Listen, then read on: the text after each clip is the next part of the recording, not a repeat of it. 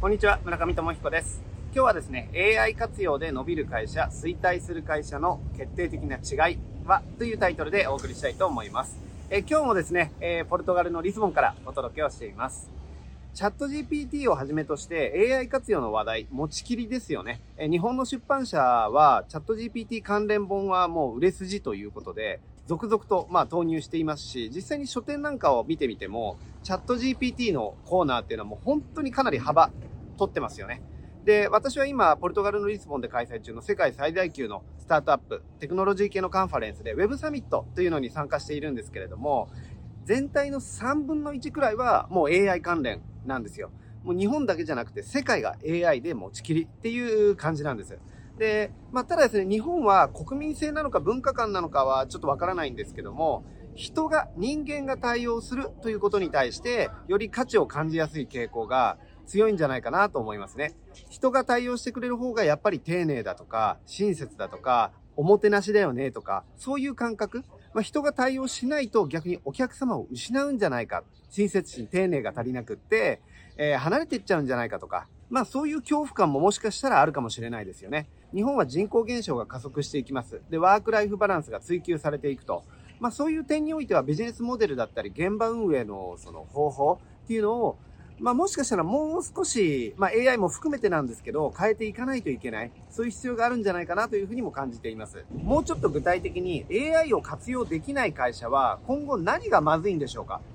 一言で言うと、私は環境変化に適応できなくって競争力を失うということなんじゃないか。まあそんな風に思っているわけです。AI を活用できない、AI にうまく仕事をさせることができないと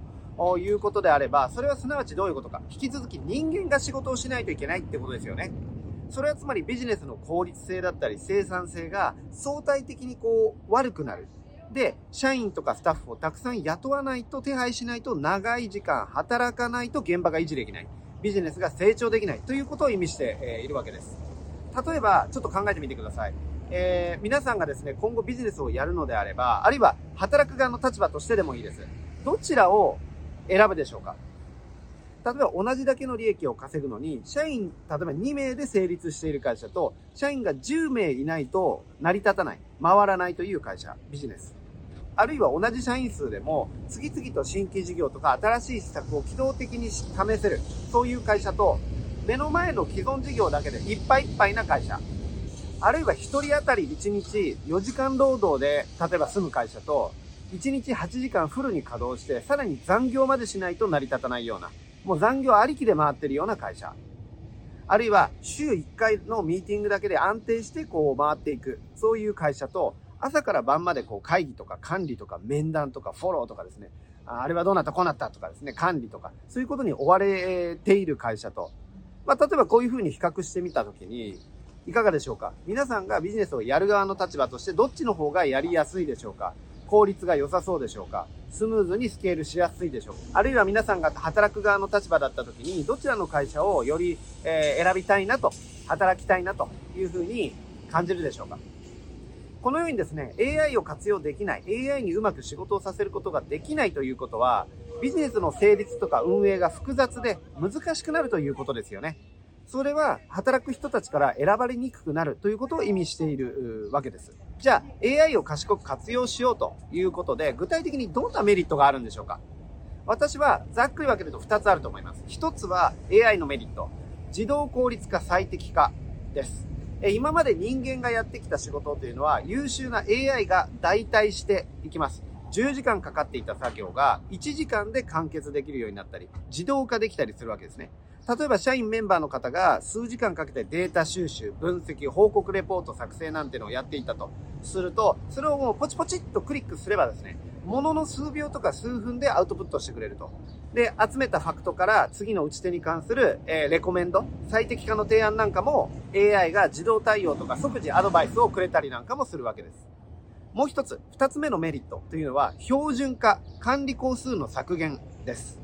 人間は機械やロボットではないですよね。感情を持った生き物です。どんな仕事でも人間がやる以上は、俗人的でばらつきが生まれるものですよね。誰がやってもそれはそうだと思います。人間がやる以上は。事業モデルや業務プロセス、え各タスクがですね、標準化されてシステムシステム化されているということは、マネジメントをシンプルにしてくれるわけですね。で、またそれはビジネスをスケールしやすくもしてくれるわけです。だスケールする上ではこれはもうマストというか非常に重要な要素ですよね。AI を活用することによって少なくとも人間よりは業務遂行、うん、アウトプット、アウトプットの品質なんかが標準化することができ、そしてそれは業務管理とかビジネスの成長を簡単にしてくれるということにつながるわけなんですよ。こんな風にですね、AI をうまく活用するということは、すなわちより少ない社員数とか働く時間でもビジネスを成立させ、運営することができる。安定利益を積み上げることができたり、むしろ成長スピードを加速することもできるということになるわけです。今までは従来のやり方で通用してきた業種とか会社でも徐々にあるいは一気にビジネス上の競争力を失い得るほどの環境変化それが今まさに起こっていることなんですよねそして、え今後ますます起ころうとしていることなわけですで海外のこの、えーまあ、今回ポルトガルのリスボンのウェブサミットに来てそう、まあね、AI というのがかなり中心的なテーマあとして、えー、こう幅を利かせている。みんなのこう注目の、まあ、投資家も含めて、えー、注目、マネーもそっちに向いているっていうのも見て、より一層感じています。日本も、あの、同じだと思います。で、ビジネスがこれ、えー、そういった流れに適用できないと、ビジネスが伸びていかないというだけではなくて、採用も、さっきも言いましたけど、採用も一層苦しくなりますよね。20代、30代の若い